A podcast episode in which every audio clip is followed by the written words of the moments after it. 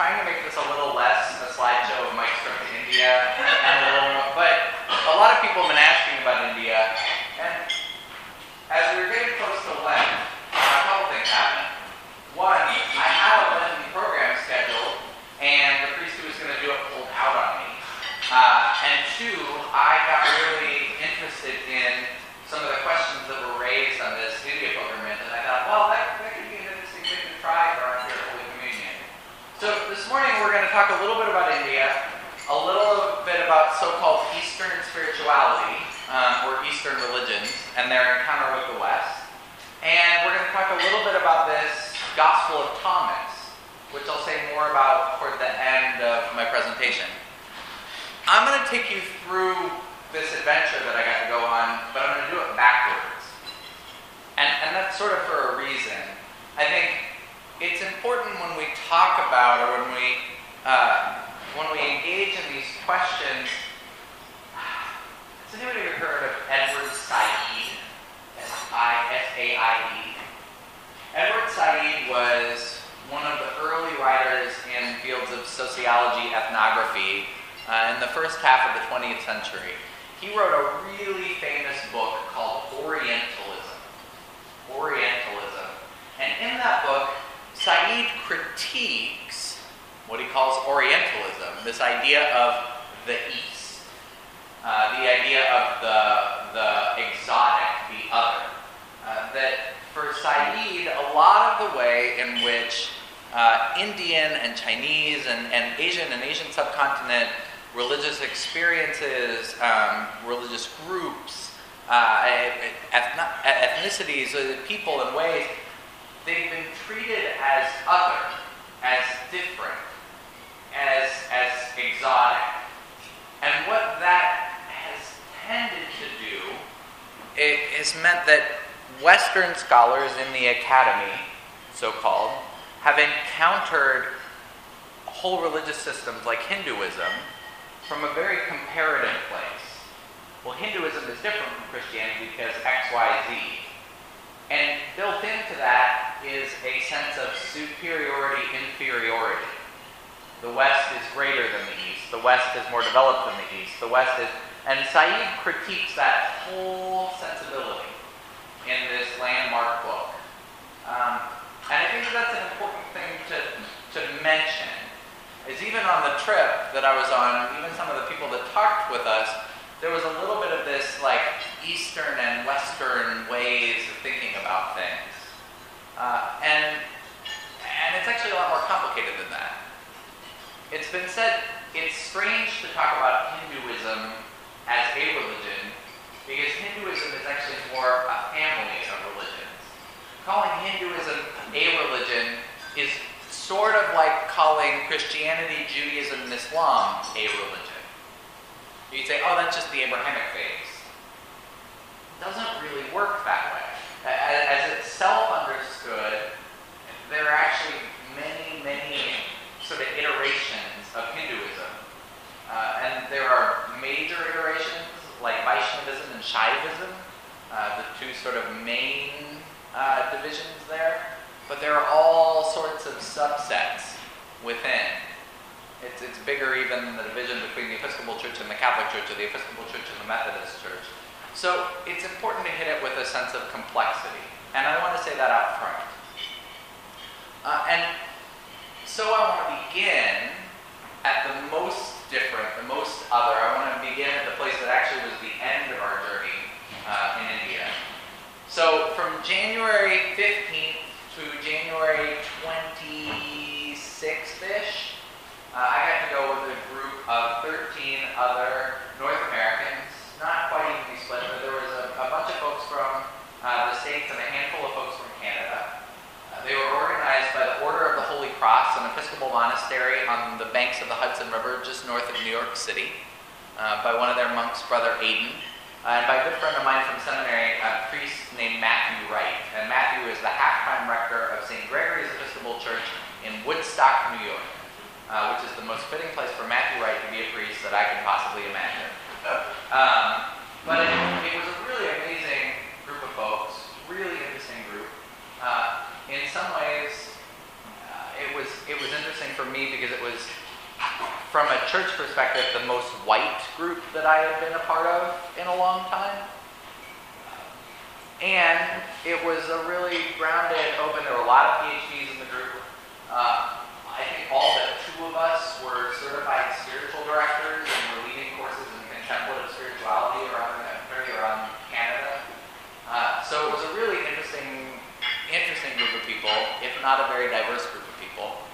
Um, but we all got together. We all got on a 30-hour plane flight uh, and ended up in Chennai. And at the end of the trip, we ended at this place. This mountain is called Arunachala.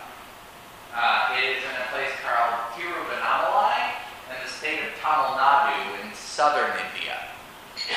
Arunachala is the site of the second biggest pilgrimage in India.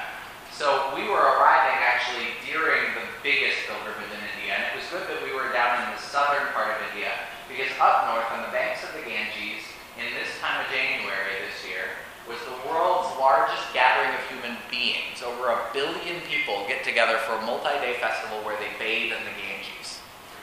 And so it was really nice not to be anywhere near that. Uh, but we were here, and, and we were not here for the full moon. In Tiruvannamalai, at the Holy Mountain of Arunachala, uh, every full moon, as few as a half a million and as many as three million people gather in a town that usually holds 300,000. Uh, and they make a procession, a solemn procession, all the way around this mountain. Uh, down in the south, mountains tend to come, they're volcanic, and they tend to come in, in sets of one. And so this mountain rises up sort of out of nowhere. Uh, and it's got a big flat plain all the way around it. And so people will circumambulate, walk all the way around this mountain. Uh, Arunachala is seen as an incarnation of the god Shiva. There's a story about Shiva and Arunachala. Uh, the story goes that uh, Vishnu and Brahma, two gods in Hinduism, uh, were arguing over who was the greater god. And Brahma uh, and Vishnu could not decide. And so Shiva appeared. And Shiva turned into a column of fire, a column of light and fire. And Shiva said to Brahma and Vishnu, if you want to prove who is the greater God, then find the end of this column, and whoever finds it first is the greater God. And so Brahma turned into a bird and began flying up toward the top. And Vishnu, forget what kind of animal it was, but it turned into a digging animal, like a mole. He started digging down. And Brahma and Vishnu, they climbed up and dug down for a hundred years. And neither of them reached the end. And so Brahma decided, well, I'm going to just fly back on the bottom and say I reached the end. And we'll call it a day. And so Brahma flies down. And Vishnu hears it and climbs back up. And Brahma says, I found the top of the column. And Vishnu says, I confess I did not reach the bottom. And Shiva says to Vishnu, Well, then you are the greater God, because this column had no top nor bottom. And so you, while you couldn't reach the bottom, you admitted your failure. And Brahma, it is said that this is the reason why there are not temples to Brahma. There are temples to Vishnu, there are temples to Shiva, there are temples to all their children, there are temples to all, but there you won't find a temple to Brahma. And this was Shiva's uh, punishment. So it is said that that column of fire appeared here on top of Arunachala in legend. Um, and every year for the great feast of Shiva, generally happens in October, uh, at the great full moon, the full moon is when they circumambulate the mountain, they build a 40 foot tall wick and they cover it in over a ton of ghee, which is holy butter, and they light it on fire. And so there's a 40 foot tall column of flame at the top of Arunachala to mark this festival. So this is Arunachala. Arunachala we went to visit largely because it was the home. Let's see if I can. Oh, I gotta click. Maybe I can't click. Let's see if I can do all of them. I don't want to. Okay, there's Arunachala. Um, it is the home of this place, the Sri Ramana Ashram.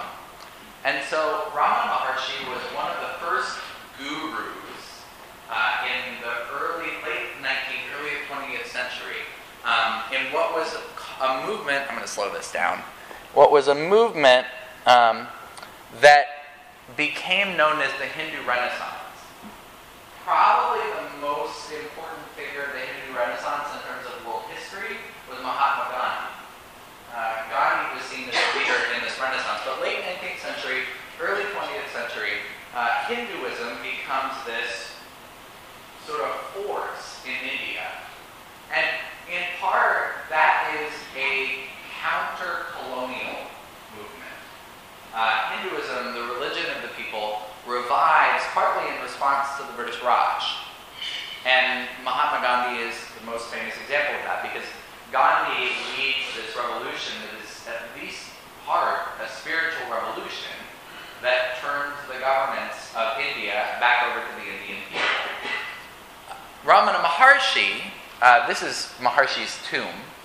Uh, Ramana Maharshi, uh, along with uh, another leader, Sri Ramakrishna, they did, they participated in something that was decidedly less about revolution and more intensely about spirituality.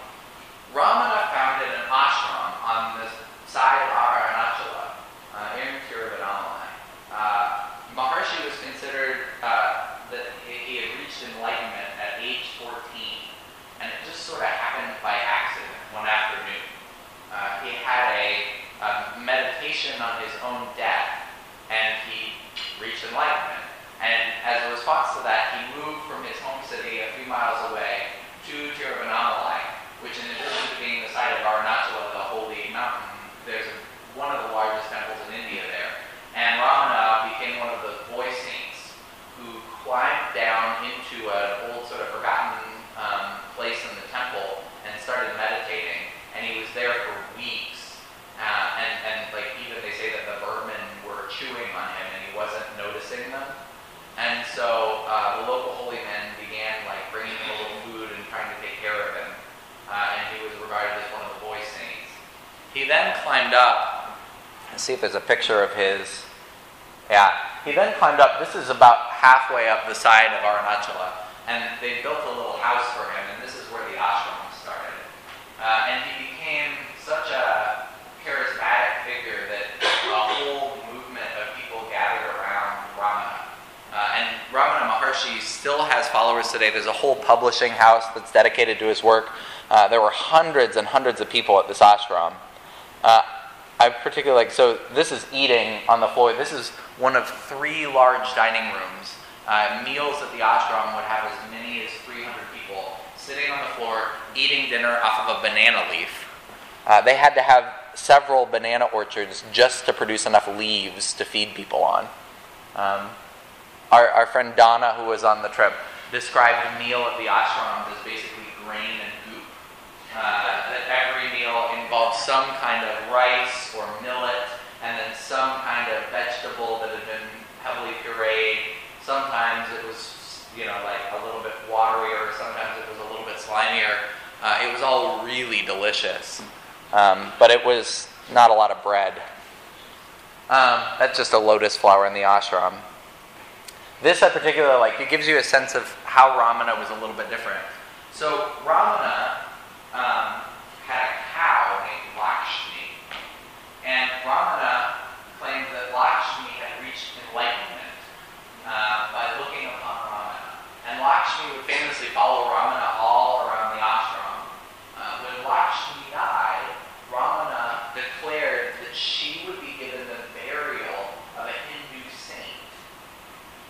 And every week on Friday, they do offerings at her shrine as an enlightened being. Ra- Um, Lakshmi was the first, and then there was a crow and two dogs that also joined Lakshmi as enlightened animals. Classical Hinduism would hold that uh, animals are lesser incarnations, that you can't reach enlightenment in animal form. You have to be reincarnated as a human being and reach enlightenment then. But Ramana said, no, no, they reached enlightenment. And so um, Lakshmi the cow and the other animal companions are there. Ramana also, when his mother, his mother became one of his devotees, uh, one of the early members of the ashram. When she died, Ramana insisted on a full saintly burial for her and said that she had reached enlightenment. And it was possible to do teaching at the time that a woman also could not reach enlightenment. She would have to be reincarnated as a man first. So Ramana pushed against the grain a little bit uh, in his own time. But we spent some time here, and, we, and this is Ramana's tomb, and people circumambulate the tomb all the time as well. Um, this is looking down on the temple complex from Ramana's ashram up on the side. These are pictures in the temple complex. Um, these towers, uh, sometimes are painted white. In Tiruvannamalai, they're painted white. Um, in a city called Trichy, which actually is the largest temple complex, you'll see some pictures of there later. Um, those towers, they're called gopal. They're these um, huge towers uh, that are sort of the markers of southern Indian temples, and they have thousands and thousands of characters put on them. These are all images from inside the temple. This is the water bath. You can see some more of the towers. This is some of our group on the inner sanctum of the temple. That's Brother Aidan, me, and a rickshaw. There, there's a good picture of one of the towers. Some of them are painted super brightly. And they're painted super, super brightly. And seeing all of the gods and the, the storied characters painted like that, it's like looking at a medieval cathedral in Europe because the fronts and the insides of those cathedrals would have been painted as well. Uh, but there's been a movement in India lately to paint it all white, and so you'll also see them white. So our group would gather uh, every day for Eucharist. Uh, we would gather every day for a lecture for an hour or two, and then at Ramana's ashram and in the other ashram, we have one or two hours of meditation time every day, and that was really about it. There'd be some kind of um, uh, like field trip to a temple or something sometimes. But otherwise, it was just a really slow, quiet, and very vegetarian trip. Uh, this is talking about the Gospel of Thomas with Matthew and Aidan. In Tiruvannamalai, there's a Lutheran center uh, where we were we were staying in the ashram, but it was very near the ashram, and we were doing our lectures in the Lutheran center, which was nice because it was more outdoors than anything we could get at the ashram, uh, and there were big fans, which is why we chose it. Uh, but it's interesting, Ramana was such a charismatic figure and was so sort of open and egalitarian that that ashram in particular became a place where other religious traditions came to dialogue with Hinduism. Uh, just as Hinduism was having this renaissance, um, Christianity started asking questions about whether the approach that they had taken in India over the past 300, 400 years had been the right approach which was basically to damn everything that wasn't Christian, to say that Hindus were a bunch of idol worshippers, and to say that if you didn't convert to Christianity, you were going straight to hell. Christianity started wondering about that about the same time that this Hindu Renaissance came about. Uh, and Tiruvannamalai was one of the places where Christianity, the Lutheran Church, the Catholic Church, several groups started coming to Tiruvannamalai. Several Catholic leaders um, started coming to pray and to stay at Ramana's ashram. And there started to be this question about what would it look like to see God through the eyes of another faith? To say that God is not limited to our religious tradition.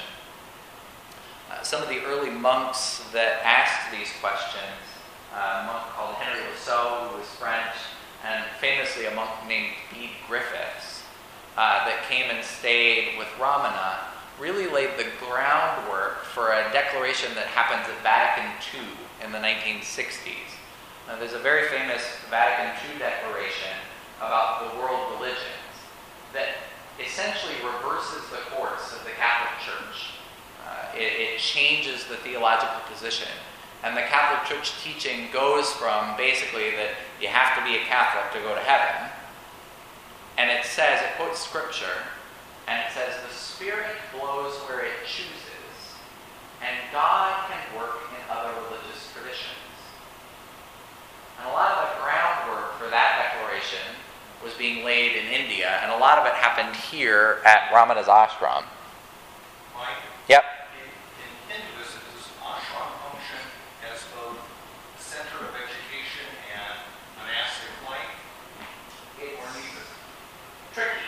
Uh,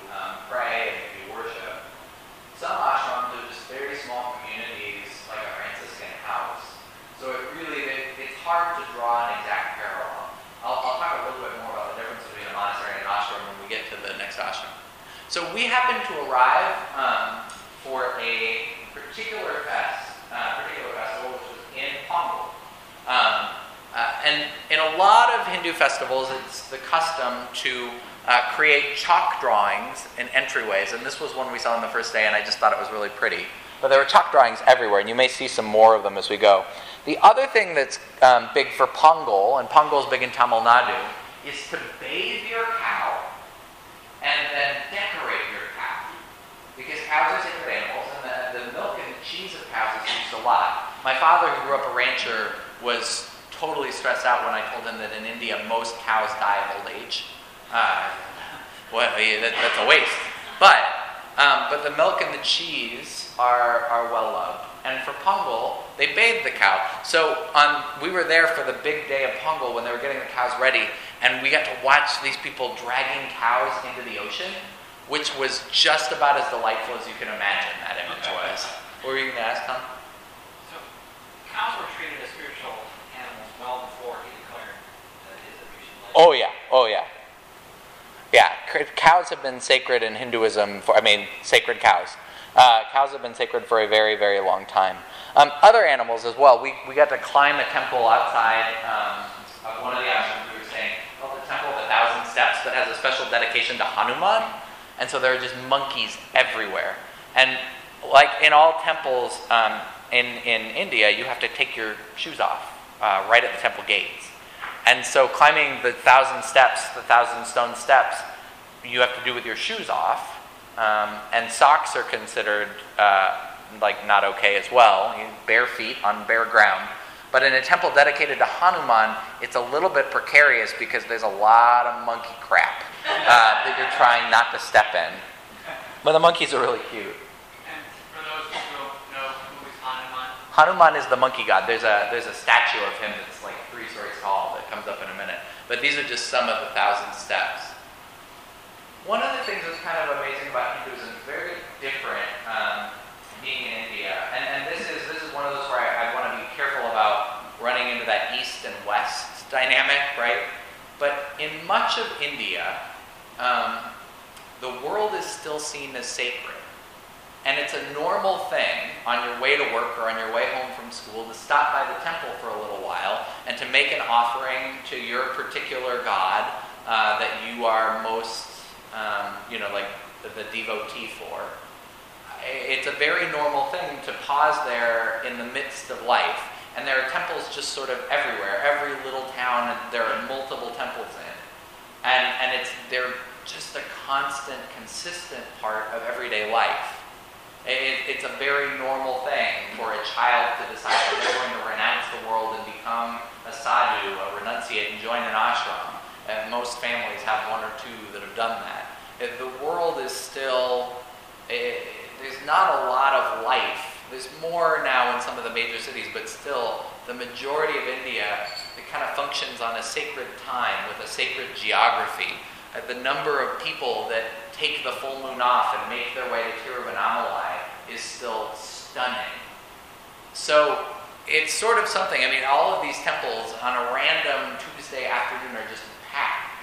Uh, there's people in them. And, and, temples are also sort of a gathering place. They're in the middle of the town, they're the town square. There are people hanging out in the shade, talking to their neighbors and relaxing. Uh, just inside the temple, there are people selling all sorts of things. But it's really interesting because the temples, archaeologically to me, yeah, there's another word, archaeology, right? But they, they look like the temples in Central America that I've spent a lot of time in, except they're not empty, they're not ruins, they're alive and living and moving and, and centers still. Um, I spent a lot of time thinking about in India, like, there's a big difference between the Indian subcontinent and, um, and all of Mesoamerica, Central America, Latin America. And one of the big differences is because of the constant connection and trade between India and Northern Europe, when colonization happened, the people did not die off in near the numbers they did here in the Americas. They, they had immunities to the diseases. And in some ways, that meant that there were a lot more people to keep the culture alive. Oh, these are kids with their cow dressed for Pongal. So the next ashram we went to, or the first ashram we went to, I'm sort of going backwards, um, is a rather fascinating place. I mentioned Bede Griffiths, who had gone to Tiruvannamalai, Ramana's ashram. Well, he came and he took over this project that Henry Le Saux and a couple of other um, European monks had started. It's called Satchidananda, uh, the Monastery of the Holy Trinity. And they were all Benedictines at the time, Roman Catholic Benedictine monks. And they started in a, a Catholic ashram. Uh, these are more temple pictures. This is we, we, the, the temple near Satchidananda was preparing for this huge Vishnu festival. And so there were thousands of people waiting in line to go make their offering before Vishnu. And the lines like wrapped around the whole temple complex. Uh, the elephants were getting ready as well because they were going to, with the Brahmins, pull this cart. That cart is about four stories tall. And the statue of the god was going into the middle of it, and elephants and a hundred Brahmin were going to pull these ropes that were about this big around and pull the cart all the way around the town several times um, for the big festival. It, it, like the whole village participated in this thing. Um, this is just some of the art inside the temple. It's just sort of a random door too. It's just not. Oh, this is Hanuman. That's a three-story tall Hanuman, the monkey god. Uh, this is back at the um, Satchidananda ashram. So the Monastery of the Holy Trinity is an active Camaldolese Benedictine monastery. Uh, these are several of the monks with our group. That's our whole group. Uh, that's one of the original monks that helped found the monastery with one of our Canadian participants on his motor scooter. That's eating in the dining hall at Satchidananda, decidedly a much smaller place than Ramana's ashram. That's Michael. Michael's been coming to this ashram for over 60 years. That's Brother Dorotik. So Dorotik right now is the superior, um, and he is describing uh, this is the cross as you make your way into the chapel uh, at Satchidananda. Do you know what that symbol is in the middle? Yeah, it's an om.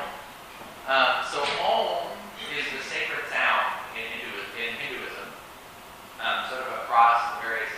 Om is a, the most common chant.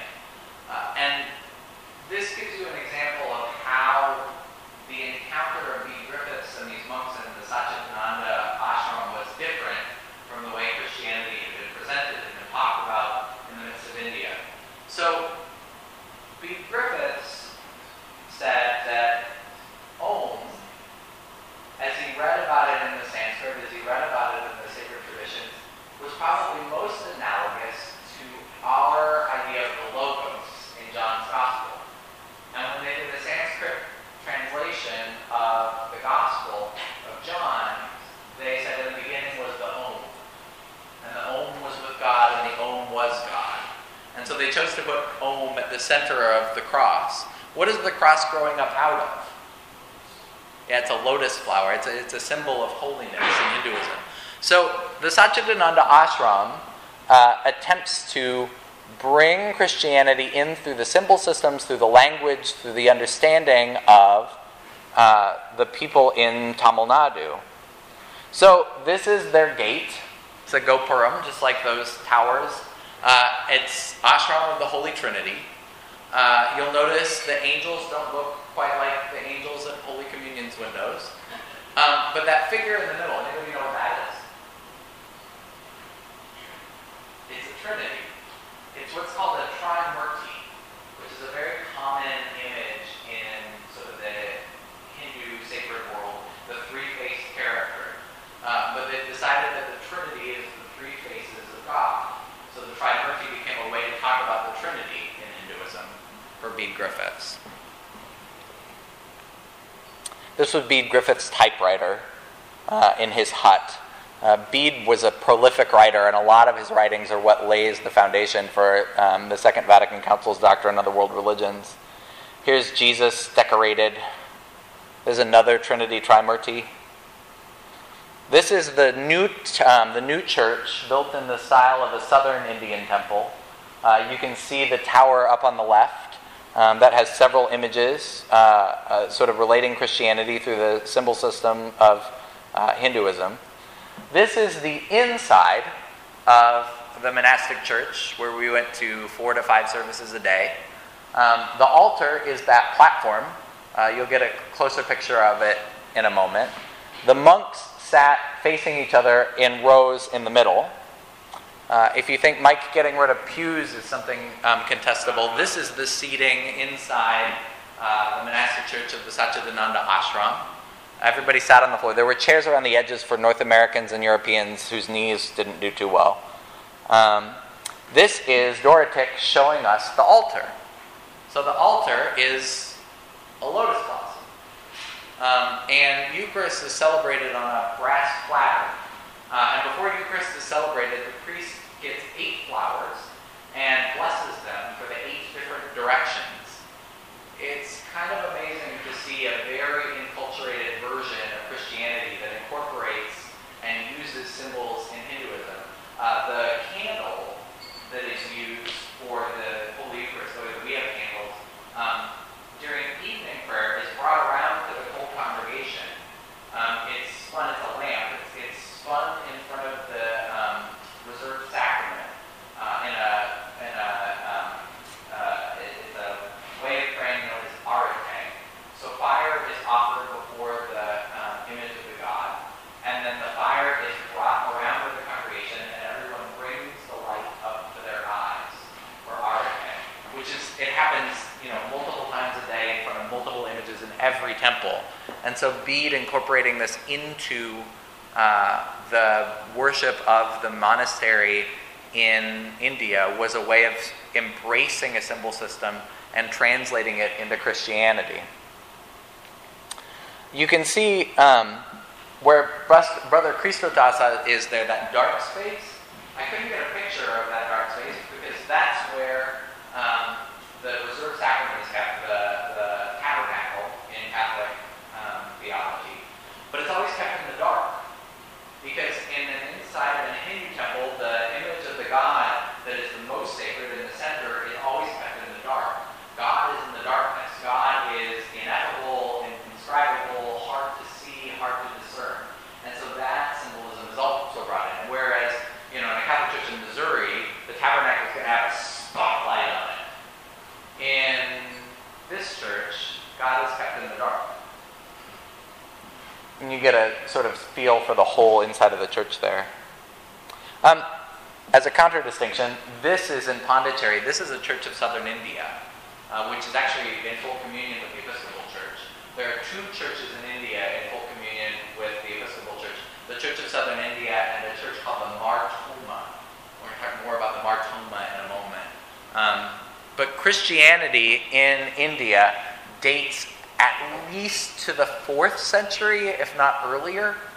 Uh, and when the British Raj happened, and, and you know there were Portuguese and French, all these colonies, uh, the, when the British took over all of India, began administering all of it, uh, they combined a bunch of the churches in the north and a bunch of the churches in the south, and they created one big ecumenical church, which, because it was the British, became in full communion with um, the Church of England and thus the Episcopal Church. There were some components of places, the Mar Thoma, the earliest Christians in India, did not choose to join uh, the Church of Southern India or the Church of Northern India. Uh, and also the Catholics in the Portuguese and French colonies kept to themselves. But the Mar Thoma chose not to join the Catholics either. And then later, the Mar Thoma came into full communion with the Episcopal Church. But some of the older architecture is more traditionally Christian. That brings us to Thomas. So the story goes that Thomas the Apostle, and remind me, what's the big story about Thomas? What happens in the Gospels around Thomas? What? Doubting Thomas. Right? That's the name we give him.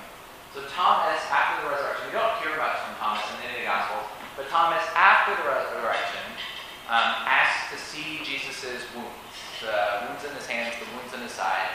He's not there with the disciples when Jesus first appears to them. He, he missed dinner. Uh, and so then he, when they come and tell him Jesus is risen, he says, I'm not going to believe it unless I see the wound. That same Thomas was set on what was called the apostolate. So what does the word apostle mean? Anybody know? To be sent. Apostello in Greek. means to send. So Thomas was sent to the east and traditionally ended up in India and traditionally died in what is now Chennai, what the British called Madras. Uh, and so this is the tomb of St. Thomas, and there he is touching Jesus' side, which is administered by the Roman Catholics, so it's very Roman Catholic looking. Um, though they do have lotus flowers, so there's sort of a blend going on even there. Um, this is the cathedral that the Portuguese built over the tomb of St. Thomas. Uh, and Chennai is very proud of this. You know, they, they, they proclaim in many places in this complex uh, that there are only three places in the world where you can go to the tomb of an apostle. St. Peter's in Rome, Santiago de Compostela in Spain, and St. Thomas in Chennai in India. They're very proud of this. This gives you a, a sense of the architecture that the Portuguese brought with them for this site. But there's another site associated with Thomas. Uh, this is the church, which looks decidedly more Indian on the inside and on the outside. So this is the site of Thomas's martyrdom. That's where they remember Thomas's martyrdom in Chennai. Uh, and I leave it here partly because this site, they're pretty sure, has been a holy site in Christianity for at least 12, 1500 years. Um, this is where they say Thomas the Apostle was martyred. And it gets me wondering. We spent a lot of time on this trip talking about the Gospel of Thomas and encounters with Hinduism and Buddhism and what happens when Christianity encounters other faiths. But this also serves as a reminder that what we think of as Christianity is shaped to a great deal by the culture that it grew up in. I, I had to talk to Mary Haggerty quite a bit when she was getting ready for seminary uh, to, to reinforce for her the Episcopal Church is a very Protestant church. And it really is. Episcopalianism is shaped by Western Protestantism. Yes, we've got elements of Catholicism alive within us. But we are a very Protestant church, and, and in a lot of ways, the Episcopal Church has been a white Protestant church. Though that's not entirely true, because we've also had a black Protestant church built into us, and it's, it's a very complex reality. But nevertheless, we've been shaped by white Northern European understandings of Jesus and the Protestant work ethic and austerity and all sorts of, you know, all, all of those jokes you can tell about things like, you know, um, what, uh, how, how, how many Episcopalians does it take to screw in a light bulb? How many, Ellis? Three. Two to make martinis and one to call the electrician. Yeah, two to make martinis, one to call the electrician. I've also heard it three one to make the martinis, uh, one to call the electrician, and the third to talk about how much better the old light bulb was. but, but there's, there's a certain cultural background to our perception of Christianity. Uh, Dr. Ben Sanders, who was here just a couple weeks ago, talked about that really specifically when he talked about the way in which racism has been sort of baked in. Um, and one could also say colonialism has been baked in to our understanding of what Christianity is, what Christianity looks like. This sense that um, there's a superiority complex to Christianity, uh, what some theologians call triumphalism, is built in there. And, and the existence in India of a church that is at least a thousand plus years old, that has been a minority religion within the country, and has been proclaiming the same gospel, and has been celebrating the same Eucharist, causes us to question our whole narrative. Is Christianity a Western religion at its heart? When Henry Le Saux and when Bede Griffiths um, came from Northern Europe to India and spent this time encountering Buddhism and encountering Hinduism, they really started reading their own tradition a lot differently. One of the beauties about encountering another faith is it, it makes you go back and reflect on the assumptions, the, the sort of sense of what it means to be your own faith. An, an evangelical leader that I know, a guy named Brian McLaren, was once invited to talk in front of a whole group of folk, uh, folks, and, and it was meant to be an interview with this famous um, psychologist, and they were having all sorts of problems with the feed. So Brian is sort of vamping in front of a crowd of a lot bigger than what we have on this snow day here at Old Dominion, uh, a couple hundred people, and they're all really bright minds, like a TED type thing. And Brian said while they were trying to get this whole thing flowing, they just started bantering back and forth. And so he asked randomly the guy, Well, what do you think is Christianity's biggest problem? And the guy said, Oh, well, that's easy. Whereas in the West, Hinduism and Buddhism have been presented as ways of life, Christianity has been pre- pre- um, presented as a system of belief. Christianity's job is to find itself again as a way of life. That's a really succinct way of saying what Bede Griffiths and what Henry Le Saux and what these early 20th century um, monks came to encounter in India. By reinterpreting their symbol systems, by opening up the Gospels in new ways, they encountered that within their own faith tradition, there were these resources that they didn't know existed until they saw something like them in another faith and went back and mined in their own tradition. Uh, Brother Thomas Keating, who was a uh, also a Roman Catholic Benedictine, but he a Cistercian, but invents this methodology called centering prayer that he said as we sort of invented it and mostly we recovered the way of praying that had existed in the early church and that has stayed in the Orthodox world for the past 2,000 years. We help people to get quieter, which Western Christians aren't very good at doing. So it brings me back to that whole idea of the encounter between East and West. Is that really a fair thing to do? One of the ways that question has been asked is um, around the same time that these guys were going to India, in Egypt, there was a discovery. Uh, and it came near about the time of the Dead Sea Scrolls. There's a boom in archaeology going on at the time. And in Egypt, they found clay jars and they found a monastic library. And the current theory is that the monks, about the time that the canon of Scripture, about the time that the Bible as we know it was being shaped, uh, decided to take the non-biblical texts and bury them so that they wouldn't get in trouble for having non-biblical texts in their library. And they were unburied in 1945. It's a cache called the Nag Hammadi. You ever heard of that, Nag Hammadi? Well, the most famous of the Nag Hammadi library is something called the Gospel of Thomas. And I want to pass some Gospel of Thomas out to the world. Help me pass this around. So the Gospel of Thomas was this very interesting text. Um, for a time, partly because of the other uh, stuff that it was discovered with, Gospel of Thomas was thought of as a Gnostic text. Anybody know what Gnosticism is? Anybody? Gnosticism? Just being quiet this morning. What's Gnosticism? So Gnosticism is something that's counted as a heresy in the early church. It's this idea that there's a secret knowledge that Jesus passed down. And it came up with all sorts of problematic theologies around Jesus. But, but there was this idea that there was this secret knowledge, this gnosis that was passed down. And the early church said, no, that's not the case. There's no secret knowledge. It's all there in Scripture. So Thomas was counted as one of these Gnostic texts, but the scholars, even the earlier scholars that were saying it's a Gnostic text, now are saying, nah, it's not really like the other stuff. There might be a little bit of a tinge of that to it, but it's, it's definitely not like a Gnostic gospel. Thomas is what's known as a sayings gospel. Uh, has anybody ever heard of the Q source?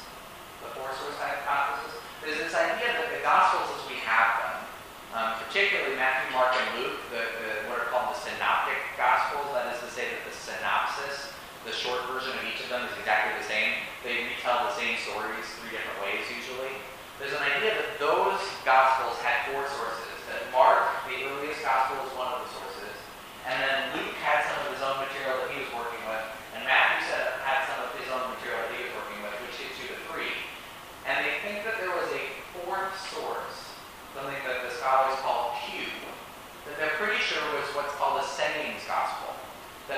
before the Gospels, as we know them, were written down, there were collections of just sayings of Jesus.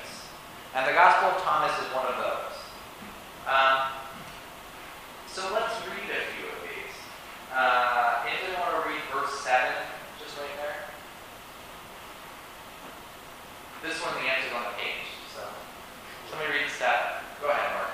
Yeshua said, Fortunate is the lion eaten by a human, for lion becomes human. Unfortunate is the human eaten by a lion, human becomes lion. So some of it's a little snarky. Um, some of it's a little fun. Yeshua is, so this is a translation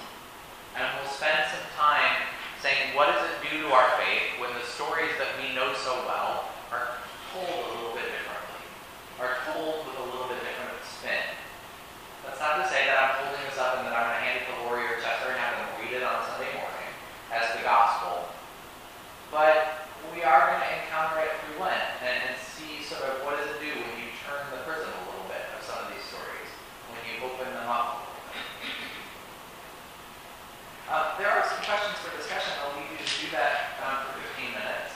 Before I do that,